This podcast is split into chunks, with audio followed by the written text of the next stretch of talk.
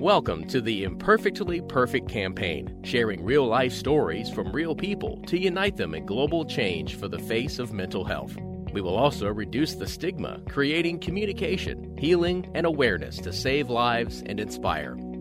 Join us weekly as we talk to some of the highly acclaimed faces, influencers, experts, and others who have been through extreme adversity. All right, guys. So, welcome to another episode of the Imperfectly Perfect podcast. And today, another incredible guest I've got on board. So, we were fortunate enough to have this person come on and do a virtual live the other day and run us through a guided meditation session. He's had an incredible career spanning well over 20 years now. So, I'd love to introduce Wesley Geer, first of all. Thank you for being a part. Uh, it's an honor and privilege. Thanks for having me, and thanks for what you do, Glenn. You are welcome, and thank you for what you do. Now, to well the majority of the people know who who, who you are but i'm just gonna go over your bio a little bit just to introduce you more. So you've been a professional musician for over 20 years. You first found success as the founding member of jive records artist Hed PE as guitarist songwriter and producer. After touring the world for eight years you left the band for a lifestyle change and ultimately landed in rehab. Then in 2010 almost three years sober you was approached to play the legendary band Korn. You joined Korn and worked for the next several years, traveling to 42 countries, headlining shows, playing to crowds of 80,000 people, and appearing on a number of recordings and cable and TV shows. Wow, let it hell, mate. Incredible career, and I've not even finished. Your music's been featured in many feature films, video games, radio, and television shows. And what I absolutely love about yourself, what I've come to learn, is you also you're very open in terms of mental health and that's why we we connected in terms of the campaign and what you do and rock to recovery because you went through yours which we're going to touch upon a little bit later in the chat. But first of all back to your career spanning 20 years. What ultimately first got you into the profession of music? Uh yeah so i don't know i feel like a lot of people who have careers like music or ballet or being a football player you're just kind of called to it. You know, music resonated with me. I, I mean, I was around. Uh, I had a musical family, so maybe that's made it more mentally accessible. That hey, I could play and not just listen to music. There's a bunch of uh, musicians around me. By the way, speaking of mental health, this is Palo Santo. just the smell makes me go in a nice mood.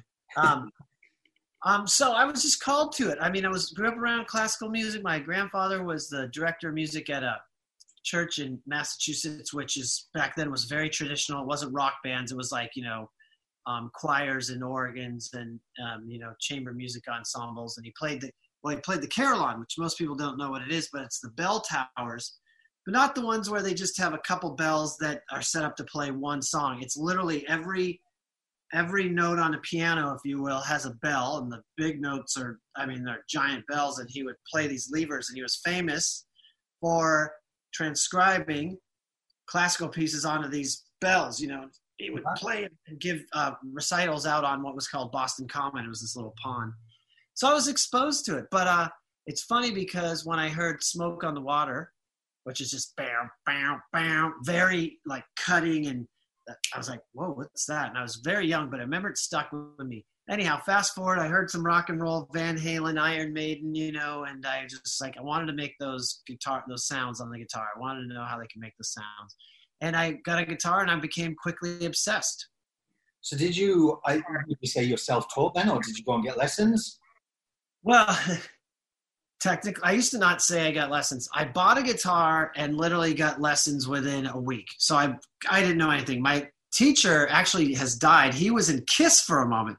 His name was Mark Norton. He worked at a local Lear's Music in Garden Grove. He was a shredder, and you're talking 80s shredder guy. And I got lessons from him. He gave me the modes, which is very you know complex scales, and it's like I didn't you know what was the point of teaching me modes? He should have been just showing me little chords. God bless you, Mark. But uh, he kind of half-assed played paid attention to me in the lessons. I didn't even know how to tune the guitar. He didn't teach me how to tune the guitar yeah. came in and I was playing the song with the wrong tuning and he didn't correct me. But anyhow, so I had three lessons. And then after that, at that time, what we would do is this really dates me, but we would order like there was instead of YouTube and instructional videos, it was cassette tapes, and you would order them in the back of Circus Magazine, which was a rock and roll magazine, and it would take six to eight weeks to get to you, and it'd be like Randy Rhoads lick number one. Randy Rhoads lick number one slow. And that's how we learned. And you went to different friends' houses who could play, and they just something that you didn't know. And yeah, get up. I learned a lot out of magazines too, which would I'd read an article on Steve Vai, and they'd say he uses Meridian and a Mixolydian scale, and I'd listen and go, oh, that's how he gets that sound. And so just collected info, teaching myself. Do you think, because of what I know about you now and, and kind of your spiritual journey and things like that, um, firstly, I'll ask you, you seem like an empath. So you listen. So do you think, like, thinking back, being an empath and coming more in tune with it now, back then, an empath tends to be creative because they can listen or they can see more? Um, Is there a connection there? Sorry? Do you think there's kind of a connection there? Just because I've noticed through creatives, they're very in tune with. I'm not in my photography. I'm not technical, but I've, I've got the eye. I can see something and create that something that resonates. Same as you with your ear. Well, I think for me, my experience is it's because I'm emotional. So um, I feel like I've been blessed to be music that's emotional. I'm, um, you know, have I sold a bajillion records? No. Am I president? No. But I've always had, like, when I write a song, even if it's just straight guitar, I can convey an emotion. Like, I can write a song without vocals and have people react to it. And, mm-hmm. and I think that ties into being empathic and just like for me, that's how music spoke to me is on an emotional level.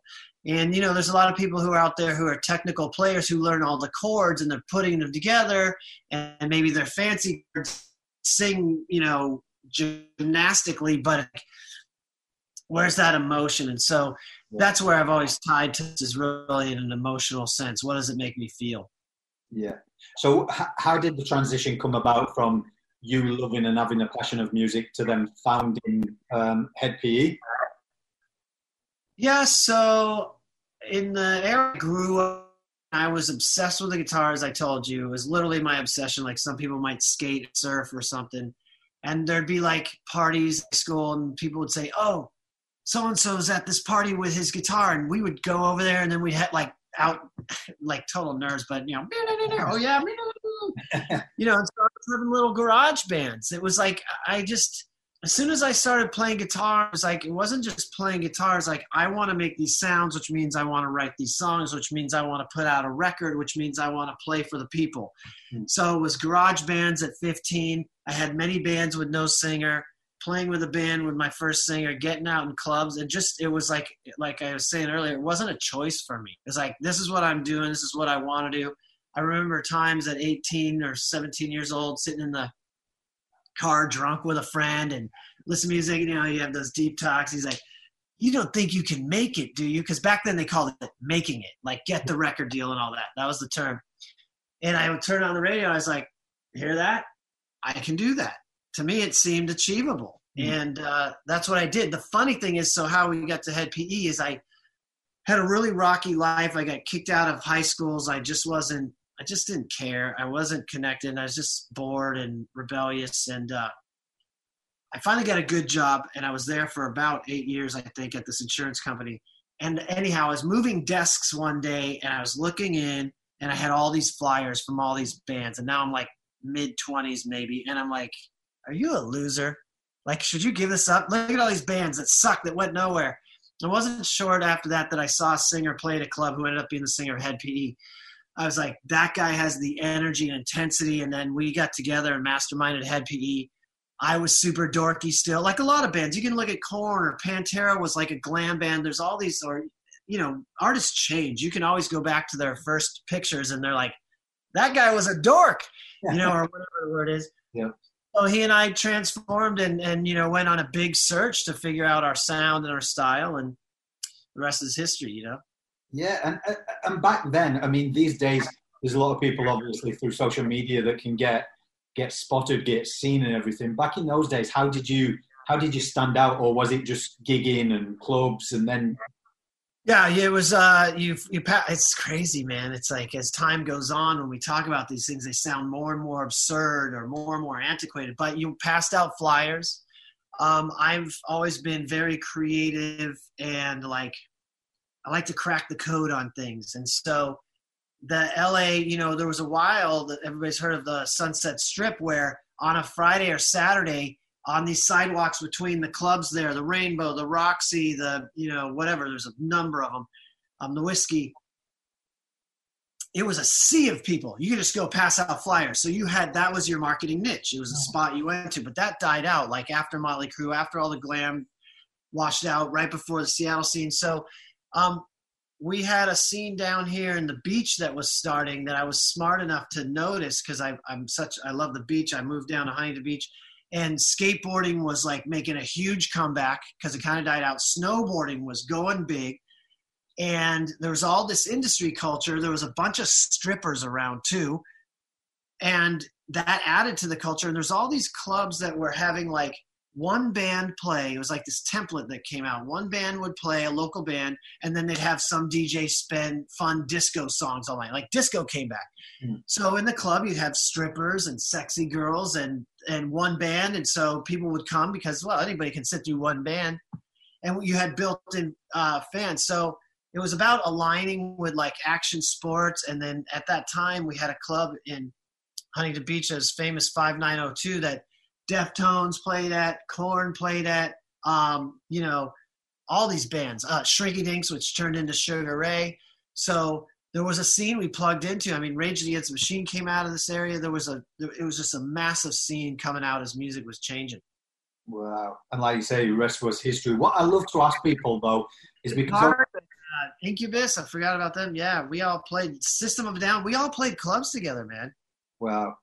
Yeah. But um, um, what I what I love to what I love to um, get to know about people, and because with the campaign, it's a lot of kind of decelebritizing and bringing people back to know everyone as humans, humanity. So I always like to ask people on the outskirts of things, and when we see pictures of you, like you played to eighty thousand people, you've been here, there, and everywhere on the outside, people would think you must be an extrovert and you can get out. Is that something you've had to work on? And I ask everybody on the podcast this, or was you an introvert? And then that's confidence that you've had to grow. It's interesting. This whole concept of extrovert, introvert is really trippy. So I think there's, first of all, misconceptions about what it is. Uh, what I've been taught recently, assuming this is true, is that it's where you get rejuvenated do you get rejuvenated and fulfilled like your energy comes back you need to be around a crowd? Or when you rejuvenate do you ha- do you like to be alone? Like is where you know and so i'm both. Sometimes i need a crowd sometimes uh, i, I uh, need to just be by myself. It can be too much. Uh, but i think there's something we say in recovery is we say a lot of people who struggle from addiction are uh, egomaniacs with an inferiority complex which has been very true for me. So I was thinking about this in a in a deep meditation I had last night. I wanted so hard to be liked by people. Like I was so insecure and I felt like nobody liked me. Maybe it's because I was bullied, maybe who knows why, but that's just how I felt. I didn't understand that people kind of are your friends on a default. I went out of my way to try to be funny to where people I this is something I hadn't thought of in a long time. People used to say to me, I bet you get your ass kicked a lot. I bet you get and that's because I was such a smartass. But when they would say that, it would confuse me and hurt me because I was just trying to be funny. And so this happens. It's this overcompensation thing. So it's this egomaniac. I was coming across really cocky, and um, and I was really pushing a lot of people off. So um, you know, I think what you find is with a lot of musicians is that we we were, and I'm not trying to like wave the poor us flag, but you'll find that a lot of us were bullied or abused or super insecure and super emotional, and then you so you want to create, and it's kind of like this way that you can become cool. You can say that any millions of ways. So you have this desire to create because you have this pain and emotion, plus it's a way to kind of connect with people, and then so you're forced out there to put on this facade because it's all fake. And then if you get success, you got to be everybody's friend because as soon as somebody goes, "Hey man, oh my God, Wes, so nice to meet you," you're like, "Yeah, what's up?" Oh, that guy's a dick, man. You're like, "Fuck." So now I got to please everybody. And if you're really insecure and like have some other emotional issues, which I did, it's a mind fuck because I want there to be. There's a book called the DSM-5. I think we have in America. It's about medical diagnosis, diagnoses, there should be fame in there, man, because it's a really fucked up circle. I'm um, not into like poor us, but it's like somebody said to me, "How could Chester do, Chester Bennington do that? He had everything." And I can't speak for Chester, and God forgive me the times I've said this, and people might think I'm trying to. But imagine if you have everything and you're still miserable, then you're really fucked. You know what I mean? So when you're in this world where you got to make everybody happy, you got all these pressure, and you have to be kind of put on that smiling face all the time and you get very isolated. And then if you have this life, so you know, when I was touring, I would get done playing a show, twelve hundred people, which feels like a million people when it's your show, and I would go to the back of the bar and drink to oblivion because there's just something in me, and this is the important part. It almost doesn't matter why, but some of us are wired just to feel lost and alone. So I would just get done playing, yeah, good night, and I'd be like, I'm so alone and I don't know what you know. We what really need to get down to the voice because there's the emotion which is almost has no words, right? I'm sad. I feel yeah, alone. What would that voice be if you kept drilling down? What would it say? I mm-hmm. feel lonely. Then it'd probably go like I feel like nobody loves me. I feel like nobody cares about me. It's not true at all. But you have that feeling. And until we can go down and really give a message to those feelings and go, where's this coming from, and really try to work on it, there's little hope for any sort of recovery. Yeah. You, when it when it comes to your mental health yourself, you're very vocal about it and what you've achieved with Rock to Recovery, which we'll get on in a little while. But in terms of when you was just saying there with your emotional struggles and what you was trying to deal with, and you said you used to drink yourself to oblivion, did that then obviously go into a, an addiction problem where you was numbing your pain through alcohol, or how bad did it get for you? So this is something that I like to share. I'm kind of going a little off your thing uh, because I always talk to people about addiction and, and especially and, or alcoholism. The the big book of Alcoholics Anonymous and the doctors at the time, there was a certain class of people that wouldn't recover. The experts in the field were like, when you're this much of an alkie or an addict, we can't save you. Like we know how this goes: jails, institutions, death. But they started going, maybe these people have this disease, and they started figuring out a way that would recover as they would recover as crazy as sounds through a spiritual experience provided by the 12 steps. The point I'm getting at is in that disease model they came up with, one of the key components is that I have an allergy. That when I drink or consume something like wine, it makes me want more, more, more. Other people do not have that. And I've seen this again and again. Now, some people get into a bad habit. Maybe they have a surgery, or they're just bored and they're taking their friend, their parents' pharmaceuticals, and it gets develops in a habit. They maybe don't have that allergy, so their recovery path can be different. Maybe some people have trauma and they're hiding from the trauma and emotional stuff. And once they deal with the trauma, they're cool, but they don't have the allergy. For me, even though I would tell you like Coors Light wasn't my problem. If I have a Coors Light, it's deadly. It will set off the allergy. Now, maybe you and I could have a beer one night, I could pull it off, but in time, and I've seen this again and again and again. So when you talk about me and my addiction, I have to re- what I went back and looked at is like when I started smoking weed in high school, I had to have it all the time. It's like weed, weed, weed, twenty four seven. Then I got it, and it's what they talk about is it's a progressive disease, right? So if you have the disease of addiction, not if you're just struggling with substance abuse disorder. But if you have the disease of addiction of alcoholism, it's progressive in the sense um, that you know maybe there was times where I had some control a little more. But if I look back when I was drinking with my friends, I always drank more. I always wanted more. I was all you know. I always had this extra gear, yeah. and so it it progressed. And yeah, um, you know, I was a heavy, heavy drinker, and then when Hed was forming, we kind of didn't have our sound yet. We're like, yeah, we're still kind of not that good and then I discovered methamphetamine. And then I, that was my muse. I would stay up all night taking photos and pictures and drawing and learning and, you know, drum machines. And uh, like most people in addiction, for a while it works. You know, a lot of people self medicate because it helps them with their depression or their anxiety or their trauma. For me, it was working. I started. I we started being the coolest band in town in a really tough town of Huntington Beach, meaning tough because it was like the skate punks. If you weren't cool, you're like they would get the fuck out of here, you know.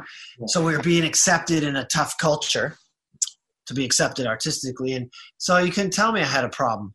Uh, but it just got worse and worse and worse, you know. Wow. And within kind of industry and everyone around the same?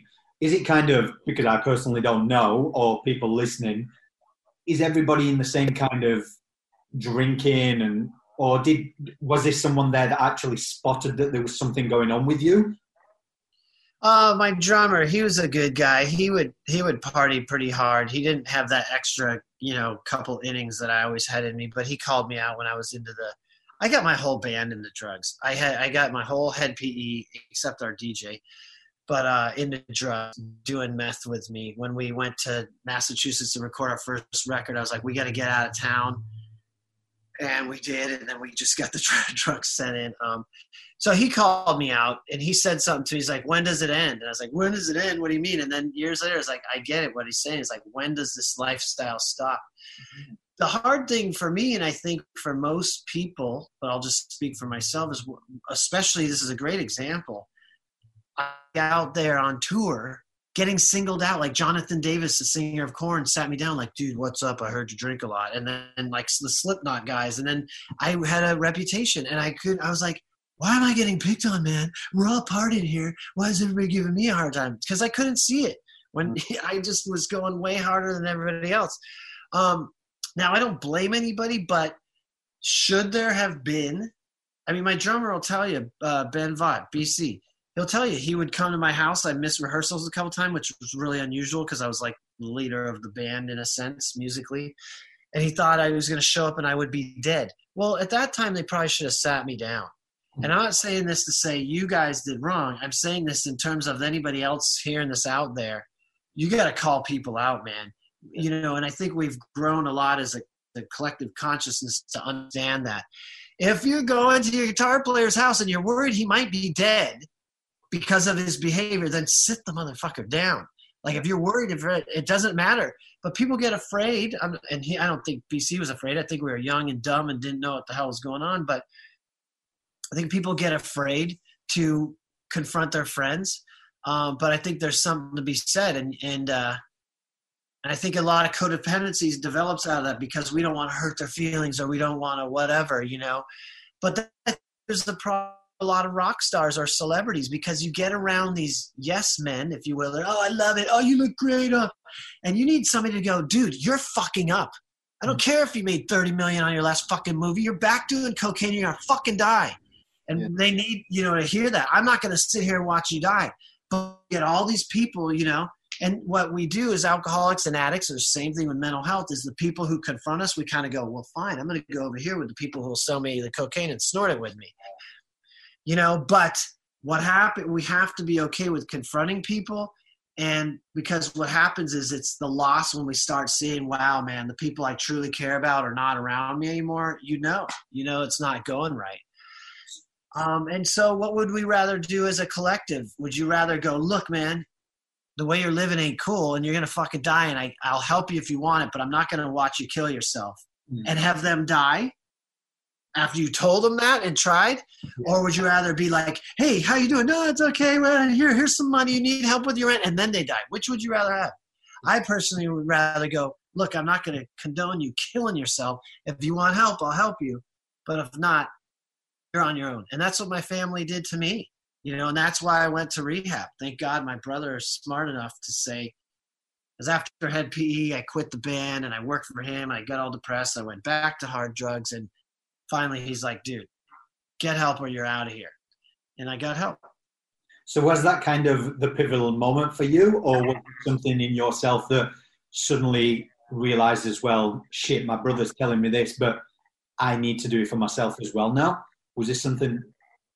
Yeah, yeah. So, you know, what you have for me by that time, and I think this is key to anybody, like this is one of the things I think some young people don't have, is I already had in my heart I had been trying for years to figure this thing out. What what's wrong? Because I couldn't pin it on any one drug. I just couldn't understand like, you know, don't do this drug or maybe just do you know. And it was always a problem.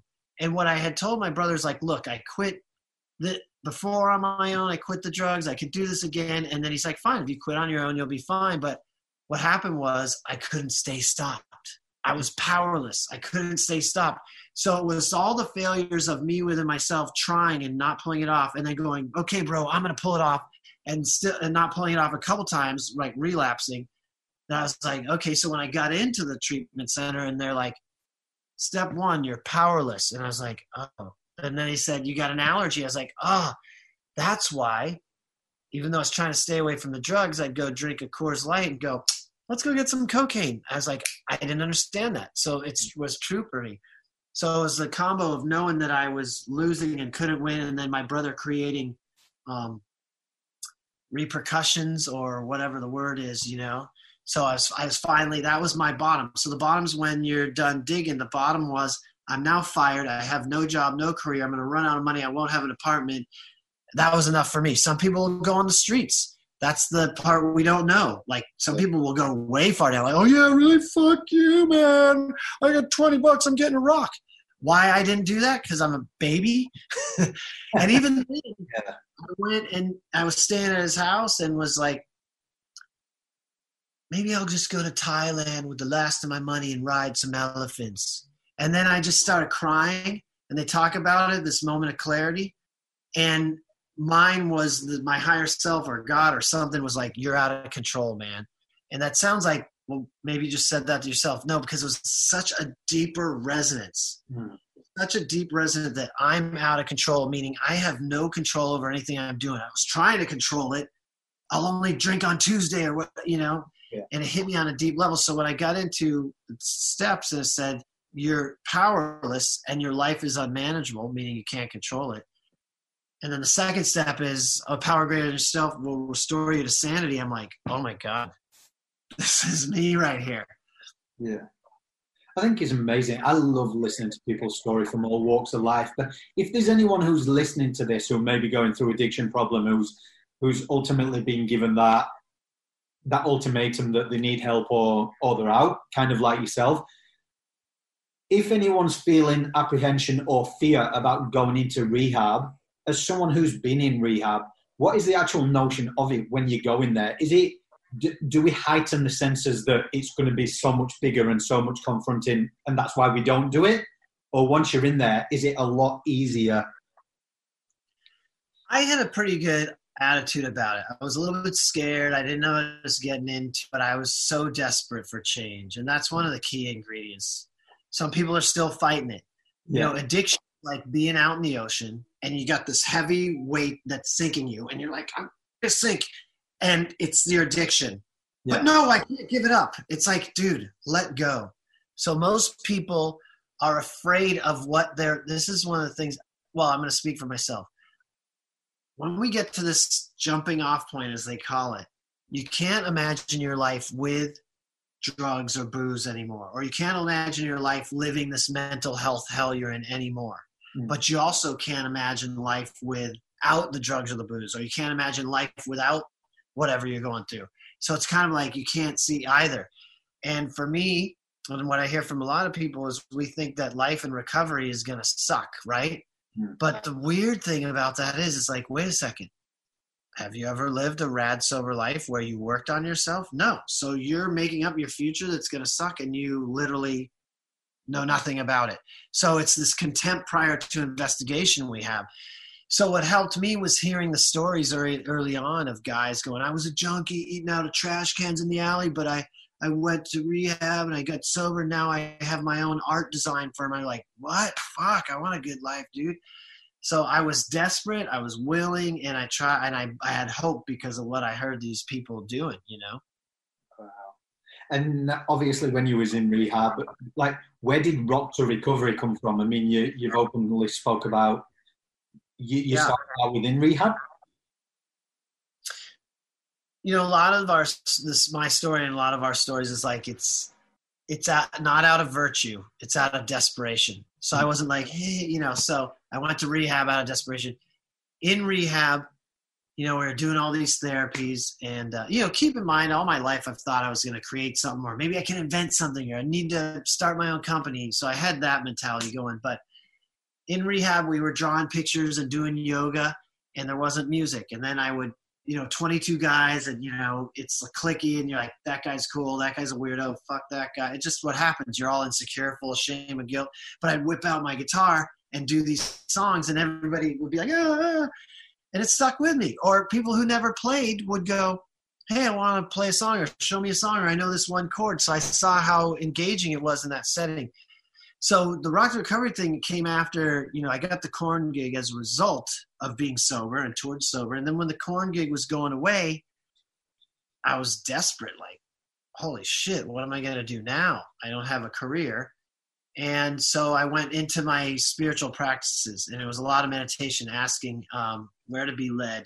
Show me if I'm supposed to be a sober musician and this is my life. Show me how I can be of service to others. Show me how to help others make a living. And I feel that that was the big prayer. I feel like the universe or God or whatever divine spirit, whatever you want to call it, it's all the same to me really responds when we're trying to help each other. I think that the energetic alchemy is just exponentially greater. You know, if I'm just like, hey, help me write another number one single, I go, okay. Yeah. But my goal was like, not that I ever wrote one, but my goal was, uh, was yeah, how to help people make a living, and uh, that's where it came from. But what I will ask you is, in terms of the meditation, so like myself, it took me quite some time. I'm still on that kind of self discovery or meditation because my mind runs like 100 miles an hour. And what I did learn is sometimes you just have to let those thoughts come in and let them flow back out.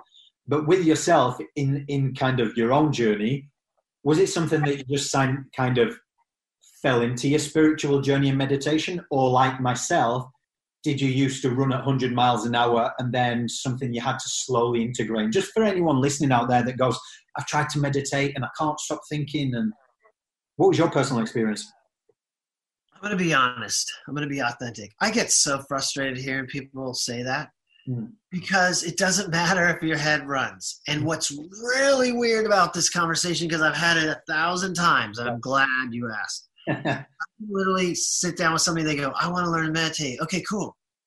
Now listen, your head's going to run. That's what it does. Yeah. Doesn't matter. Even if it goes wild, it's still working. It's good for you.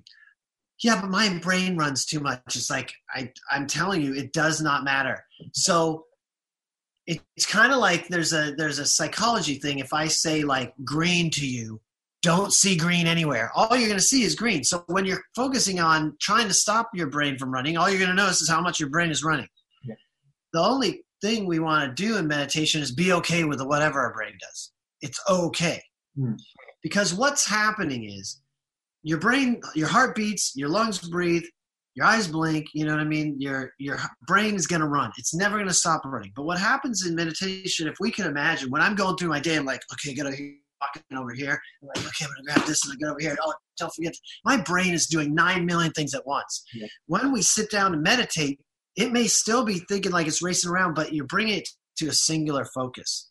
So it's not about how many thoughts we have uh, or or whatever. It's just a practice of like you know most men have a focal point like the breathing or a mantra or you're counting or something, and it's just the practice of like oh my head drifted off again, bring it back. And yeah. by the way, so everybody knows.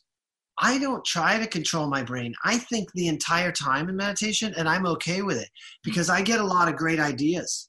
I'm never in meditation trying to stop my thinking. I'm actually going, go ahead, because I'm trying. I what I believe is in meditation we're creating space.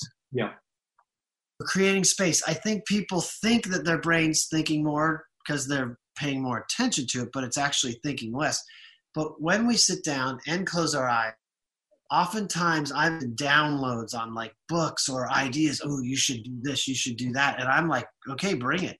Yeah, and I just let it go, and I still find it to be effective, effective, hugely effective that's where where I've I've censored because what I tended to find was I tried to control it at the beginning, and I'd, I'd be listening to meditation and I'd be setting intentions, and then after a while, like you say, consistency, consistency. Sorry, I'd be like, you know what? I'm not setting an intention. I'm just going to lay here. I'm just going to let it flow. And it and it's progression. Like if you're training or anything, you're training the brain, or you're just letting everything go and then stuff started coming. It's funny that you said like you let your brain uh, your brain run and creative ideas because a lot of these initiatives that I'm coming at, the virtual hands and all this kind of stuff, just pop into my head as I'm meditating. Whereas previously, I used to think, oh well, no, that's just my head telling me that because I'm thinking about it. But it, it, It's uh, a meditation. I believe we get spiritual downloads. What's fun? What's funny is, and I have had so many of them. Yeah. So a long time ago, I said I wanted to write a book called The Vortex of Radness, and I've never once sat down to try to uh, write this book ever. I can imagine. Okay, I'm gonna write the book. Where do I start? I don't. I will sit down in a meditation without even being having the book on my mind. I have a couple businesses. We have so many projects. I'm not even thinking, and it will just start downloading. And in my meditations, this is all the vortex of radness notes that I've gotten out. There's hundreds of these, wow. hundred, and I've never asked for any. Look, it still just keeps going. I've never asked for any of them, and it's just a download. So I just think it's pre uh, preconceived notion of of what we're supposed to have happen in meditation. I think if people let go and just go, I'm going to meditate and see what happens. Yeah. Um, yeah, I just think the power of creating space is is huge. And I think to circle back on your question, originally was I came to meditation out of desperation because right. I was lost and I wanted answers. Mm-hmm. I was like, what do I do? I hated the job I had. I felt like I needed a career, and and actually, rock to recovery came to me from a meditation. So imagine if I was so hung up on my brain not working, and I was like this. I was like, okay, God, I don't know what to do. I, what should I do? I am almost out of money here. I have no job, and then I meditate. Uh, and run is like, you should put music in rehab. Rock to recovery. Okay, cool. But how could that come to me if I'm going, I don't know what to do. What should I do, mom? I don't know. You know what I mean? Like, chill the fuck down, you know? Yeah. So, so tell anybody that's, that's listening to this, like a little bit more about Rock to Recovery and what you've done and how many, how many centers you've been in and, and where it's gone to. Yeah, so I started with Rock to Recovery was to get the healing elements of playing music in the hands of non-musicians. And i, I kind of stumbled onto some gold there because i didn't realize at the time how powerful that was because everybody will gold is well when you listen to music it lights up half your brain. Great really cool magical. But when we play um, music as my neighbor going by who's actually a musician uh, when we play music it our whole brain it's emotional and motor and now sometimes like is that Lance is always trying to out kind of spiritual stuff and takes them a long time to kind of catch up. But you know, when we play music, even if you're just a beginner hitting one note, because to, that's the same as Jimi Hendrix shredding, that's small. What it does is it helps stimulate brain and body chemistry and helps with dopamine and endorphins and serotonin and all these and oxytocin. Oxytocin, science calls the molecule, is released when we hug people, when women deliver babies. Um, so it helps our feeling connected. The opposite of you know mental health addiction is connection.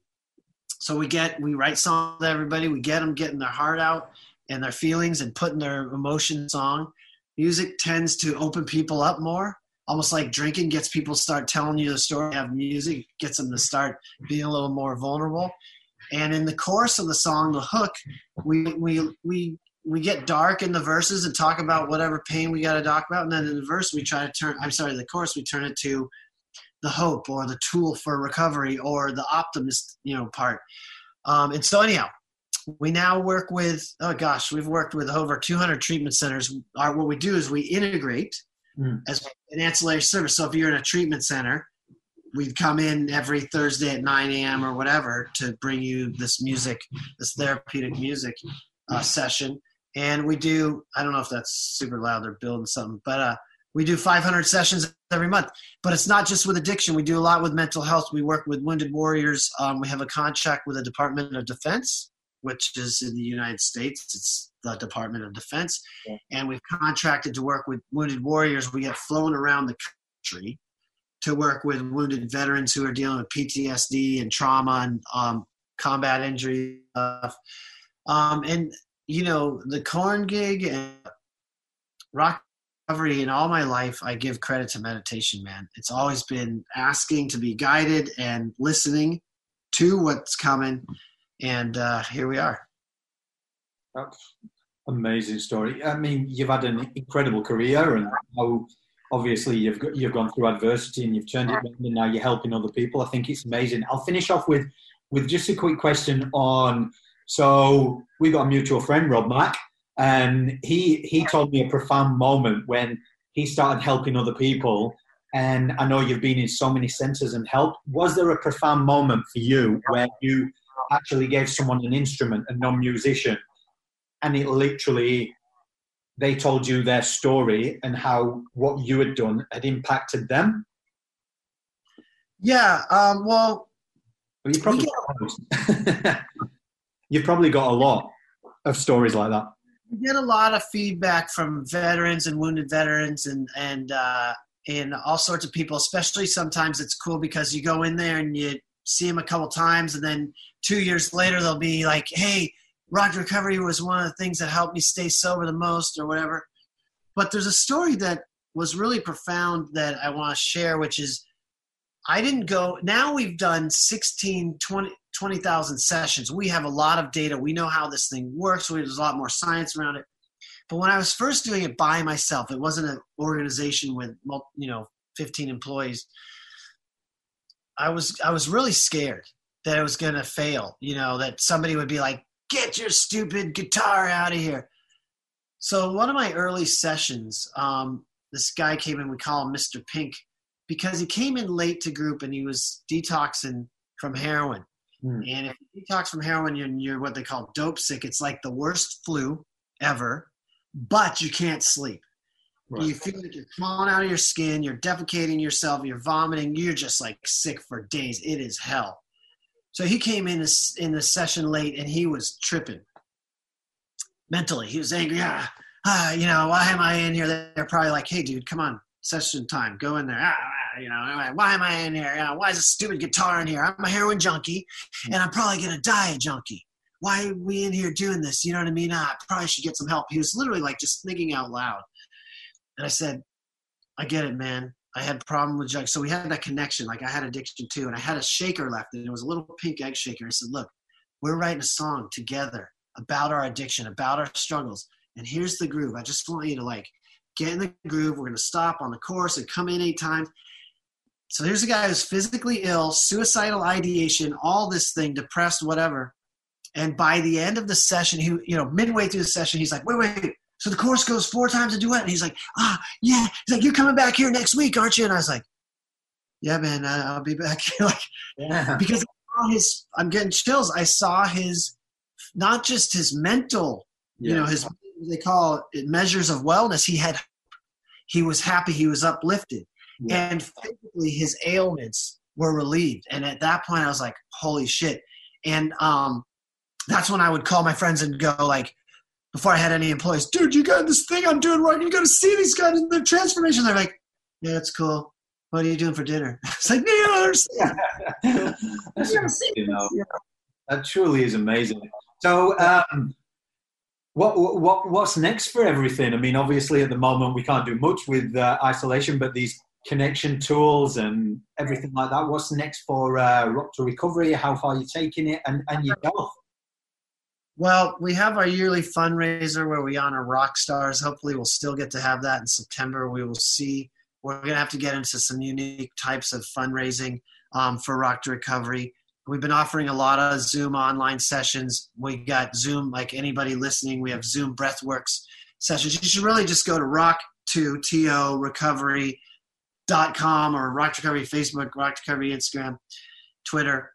We're doing a lot of online Zoom stuff um, meetings and meditations and yogas and guitar lessons. We're trying to support our community.